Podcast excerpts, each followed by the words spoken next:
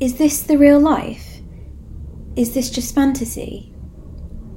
Have you ever looked up to the skies and seen your thoughts laid bare before you? Up, up, up, spun in cursive against the grain of the summer sky. I want to die. Cry, wallow, weep, drown my sorrow in sleep. The ever familiar weight of living has now returned to me, my love, dredging up dread deep down in my gut. I cannot tell you where I've been, for I do not know. Here I lay, passing the six month anniversary, the ominous gonging of the church bell, Father's Day, then seven months, almost eight. I slip the soft sweatshirt over my head and hold it, arms outstretched from my body, fingertips pinching the shoulders. For a few seconds, there he is, stood right there in front of me, just in that corner. Eyes closed, tears streaming, I draw the garment in and we dance together. Can you see that? Can you see that shadow? Waiting in the wings, in my taffeta ball gown, I enter my 26th year. A single white spotlight washes over me, and I am alone. I often idle away the hours and dream of tomorrow, then the following week, month, year, lifetime. I've come to realize, dear reader, that I'm not living. No, no, no, no longer experiencing life, relishing in it joyously so, but rather life is happening to me. Laying it on thick, I know, butter, curdled cream. Have you ever felt desperately out of control? A plastic spinning top from a carnival claw crane? pictured Alexa Demie as Maddie Perez in Season 1, Episode 4 of Euphoria, 2019 to present, directed by Sam Levinson. Succumbing to the sadness of it all, I'm gnawing into philosophy, namely, On the Suffering of the World by 19th century German scholar Arthur Schopenhauer.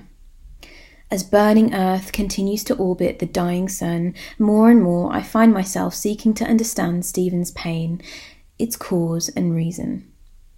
The titular text within Schopenhauer's opening pages proclaim that man is sin, with the burden of living being God's ultimate curse. Suffering, however, is a means to atone for the sin of human existence. Schopenhauer posits that the appropriate form of address between man and man ought to be not monsieur, sir, but fellow sufferer, compagnon de misère. I remember feeling palpably post death that I would cease to take my life for granted, that I would gorge at the meat of the fruit and soak up its saccharine juices, yet here I sit, solemnly, wishing my life away. Only an hour to go now, a colleague will whisper. God, don't remind me, I lament. Is this the real life? It's Groundhog Day. As cliched as it may seem, dear reader, life is unbearably short, and I cannot waste. Wait, hold on. Sorry, could you not touch that, please? Pictured Christopher Lee as Lord Summerisle in The Wicker Man, 1973, directed by Robin Hardy. A new dawn emerges. Thick, red hot oil glitters and glimmers against satin and suede. My debut solo show, How to Get Attention When You're Drowning, will be ready for you to squeal and squawk and curse and gawk at from 5th of August to the 25th of September at Cheap Cheap Gallery. Linked Cheap Cheap Gallery on Instagram. Yes, big juicy words as promised, and lots of them. Sex and death and love and women and scripture. Soon, dear reader, I will also have my grubby little paws all over the various accounts of CCA, the Centre for Contemporary Art, Derry, Londonderry. Sneaking you into my studio and the show too, I'll be detailing my techniques, influences, and oddities in excruciating detail inside the device undoubtedly clutched, clammy, in your palm. I've written a poem which will rest in memoriam at the entrance of the CCA. Offerings, to be gold engraved onto cold black marble, is a Bible of hand cut limestone.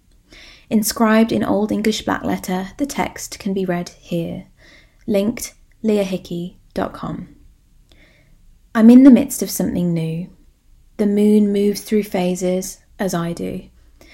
For all its faults and criticisms, on a midsummer night sprawled across the settee, I succumbed to Bohemian Rhapsody. The penultimate scene of Queen commanding the stage at Live Aid 1985 ignited a burning arrow straight to my heart. I've listened to nothing but Queen since. For a life lived far too short, Mercury was championed as an operatic chanteuse, now immortalised beautifully in queer coded blue denim jeans and a tight white vest. I love him, I do, so much so that I was gifted Mercury and Me, written by life partner Jim Hutton for my birthday. The text charts their early conversations in Heaven nightclub, from falling deeply in love to Mercury's final moments before passing from AIDS complications in late 1991. Pictured, Freddie Mercury of Queen performing Bohemian Rhapsody at Live Aid, Wembley Stadium, London, 1985. In obsessing over death lies a longing to understand it. Prior to my fascination for Mercury, I was heavily engrossed in Jeff Buckley, From Hallelujah to the Last Goodbye, a memoir which chronicles the musician's rise through New York coffee houses to his sonic peak live at Cabaret Metro in Chicago, Illinois, two years before his death in the Mississippi River in 1997.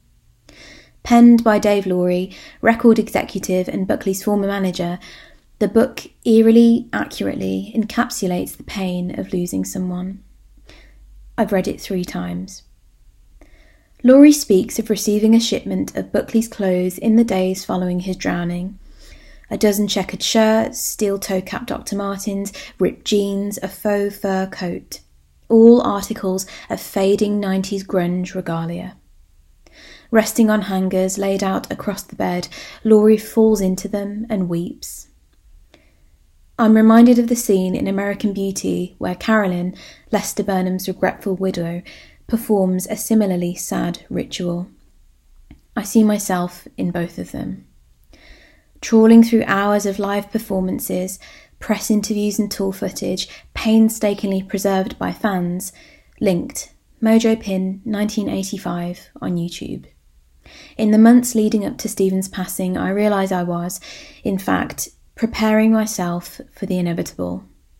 If I can see how others deal with loss, normalise it, write about it, I could do the same. If only I'd had the foresight to preserve it all. Voicemail saved, videos taken, what could have been. Nothing really matters. Nothing really matters to me.